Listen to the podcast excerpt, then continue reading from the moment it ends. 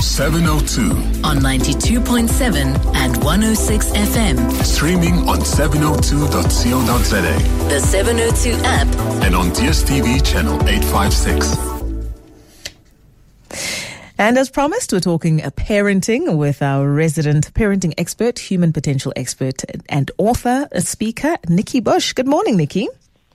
Good morning, Refilwe. So, Nikki, you are proposing something very, very interesting, which is um, a conversation around how parents can be a source of magic, wonder, and surprise for their children. And uh, you pre- you uh, all of this in a fascinating title of how to position yourself as a hero in your child's life story.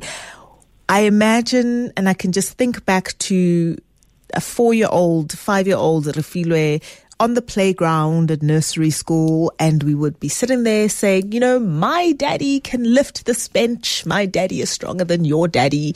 And, uh, you know, t- talking about parents and how fantastic they are. What are you proposing here? Why, why set yourself up as a hero in your child's mind?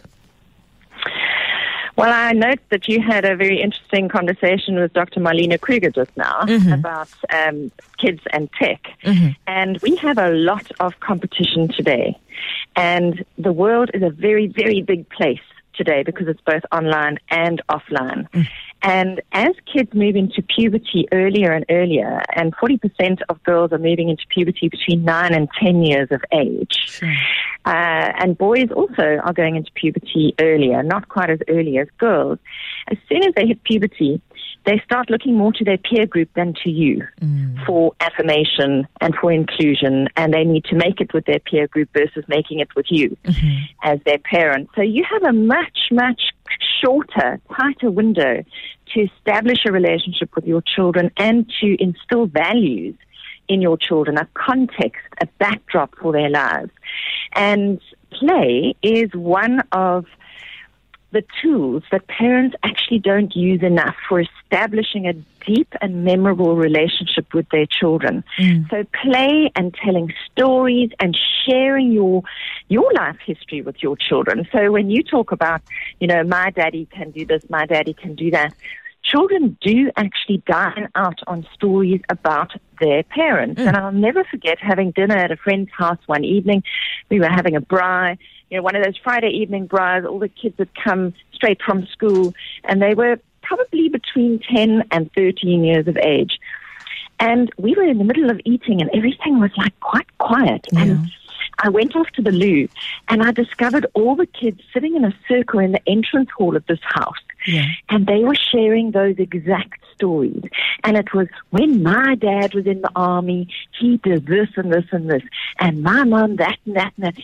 You know, they they listen to us when they're younger. They are they are literally sucking up those stories of mm. our lives, mm. and it adds texture, it adds color, it adds layers and interest mm. to who you are, and not just about you, but they love stories about themselves. Are you sharing yeah. stories about your kids and what they've done and how they were and their birth story? That's an interesting story for them. How did they come into the world? You know, at some point, yeah. children all ask, How did I get in your tummy? And how did I get out of your tummy?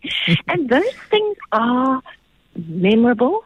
They're part of their own personal history. And we have to show up. It's how do we show up in the world for our children?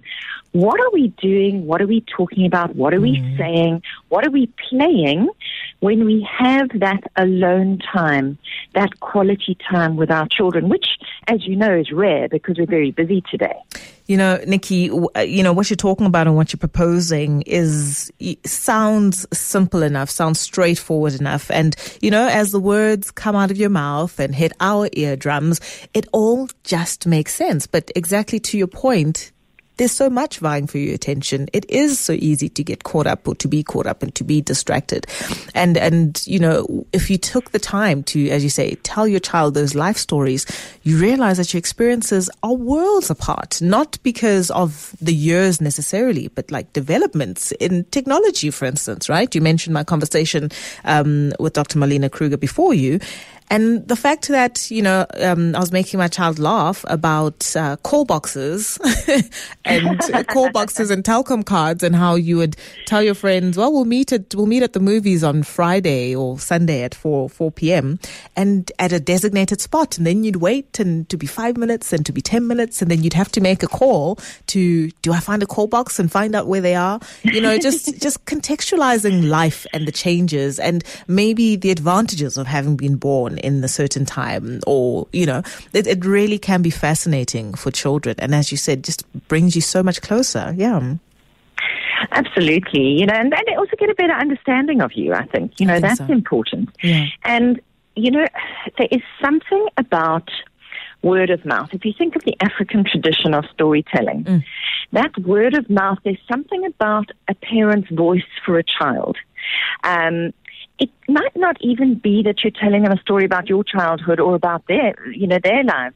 If you're sitting in and we, we said, you know, there's so little time, um, we, there's so many distractions, but think about when you are driving. I find the car, or whether you're sitting in a bus, a taxi, a train, a car, that is dead time for the most part. Mm. Useful That is time. the time where you can choose consciously not to be on your phone while you're with your kids and rather talking to your kids or playing a word game uh, while you're with them. And when your kids are really little, um, telling stories about a scene you're looking at, you're stuck in a traffic jam.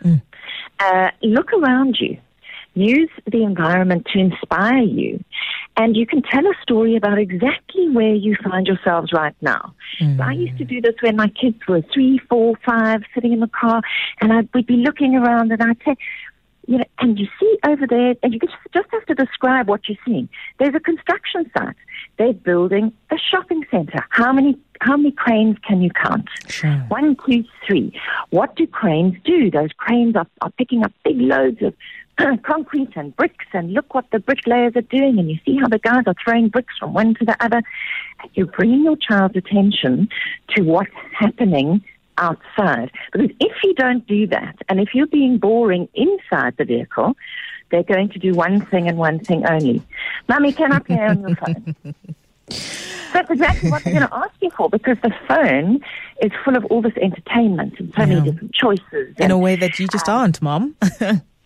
Exactly. It can be far more entertaining and exciting than you. That is the competition we're up against today, is fast-paced entertainment that is in Technicolor, very high definition, uh, with music, light, sounds, action, and it will hold your child's attention because it moves so quickly.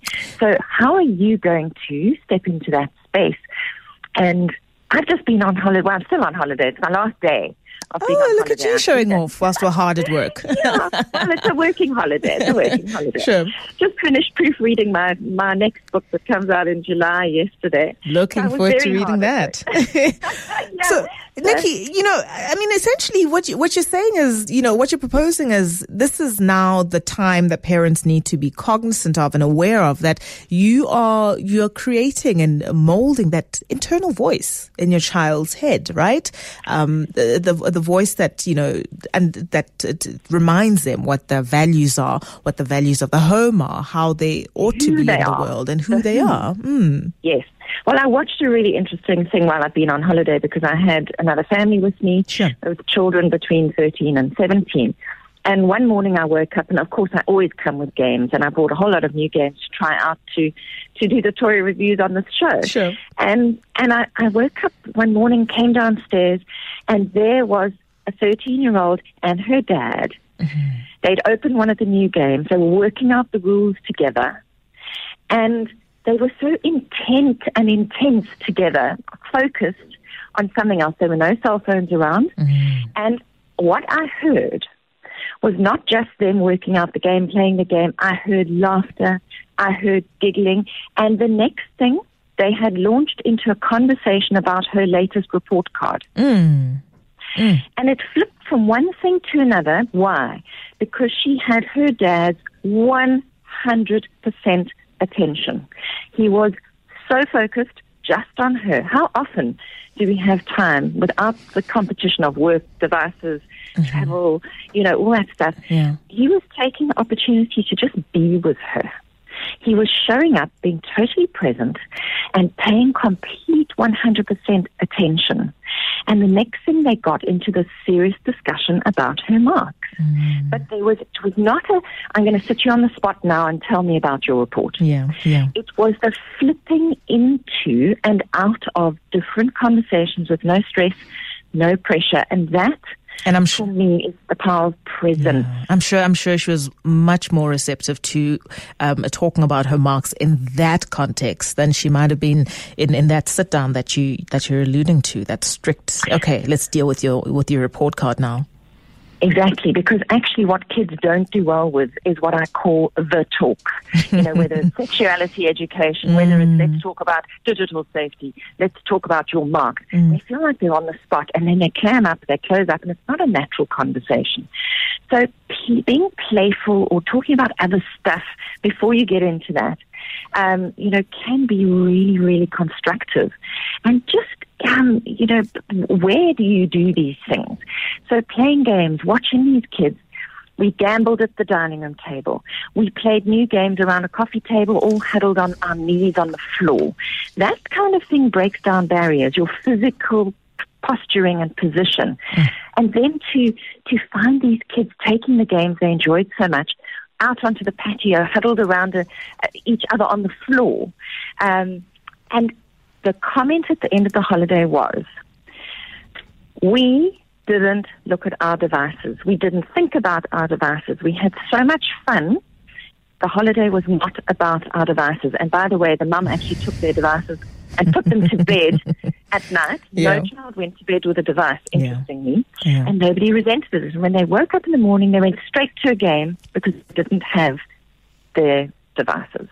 And I think I think the ultimate sort of cherry on top or point to all of that, Nikki, is uh, when you don't have the devices to check in on other people, um, you're also just more present in the kids are more present in their own lives, and there's no comparison about who might possibly be having more fun than I am, right? And in fact, you have everything you need right there. Mm-hmm. yeah, yeah. Whether it's looks, whether it's likes, whether it's who's having more fun, there's no comparison because you're in the moment, and you're having to create your own fun by yourself Yep. with each other. So it's a connection thing. For me, play is about bridge building and relationship building, let alone all those wonderful skills that we talk about. Well, yeah, indeed, comparison is the thief of all joy. But uh, speaking of joy, let's uh, get into that toy review. You've got uh, Llama by Amigo Games for us uh, this week. Yes, so I, you know, played with these kids all week, and I watched what they kept going back to. And um, the one game they got to before me and learned how to play was this llama game. It's well packaged for travel. You know how how much I love a little game that you can stick in your handbag, and um, it is for two to six people. So all these kids could play together, which is great, and it's from eight years up.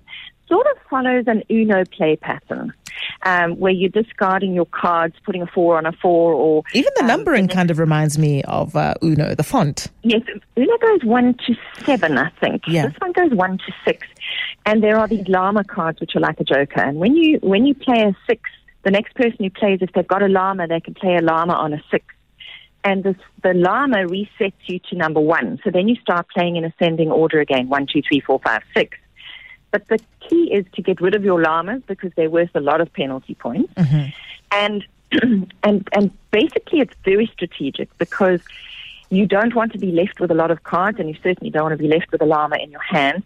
And there are little tokens, you know, those little plastic um, discs. There's Yes, black discs yes. and there's Mhm. white discs. If you're left with a llama in your hand, you get a black disc worth worth ten points. And if you have any other card, if you've got say a four, you get four white discs. And so you're gathering these penalty discs, and at the end of when, as soon as somebody gets to 40 points, the game is over. And by that time, you've had about four or five rounds of the game, and then you count up how many points you've got. Well, let me tell you, this just captured these kids' imagination completely. A simple game that's fast, um, that really is all about, you know, playing cards in the right sequence. So we're doing sequencing, number sequencing, matching, problem solving, but there's Lovely. actually an enormous amount of strategy in this tiny little box. And it's from Amigo Games. You can find the toy review and videos on nikkibush.com. Just put toy review, Nikki Bush toy review Sure. in the search window. What's the price and point? You can, find it for 224 Rand. And the major stockists are Loot, Raru, and Takealot. And there's a video on how to play, but it's such a fun, cute game with very, very few rules. So it's a quick, fast game. And it does make you think because you can actually choose to freeze your turn. If you are in a good place, Mm-hmm. instead of playing a turn, you can choose to quit. Quit means you freeze, you're not out of the game, but it means that when it comes to counting up, that you're in a very strategic place. So it's good for thinking, problem solving, and critical thinking. You know how I love those games. Defense and So strategy Llama, too. Absolutely. Amigo game. yeah. Nikki Bush, thanks so much. We'll chat to Nikki next Saturday, um, just before, or next Saturday, just after um, the the eight o'clock news.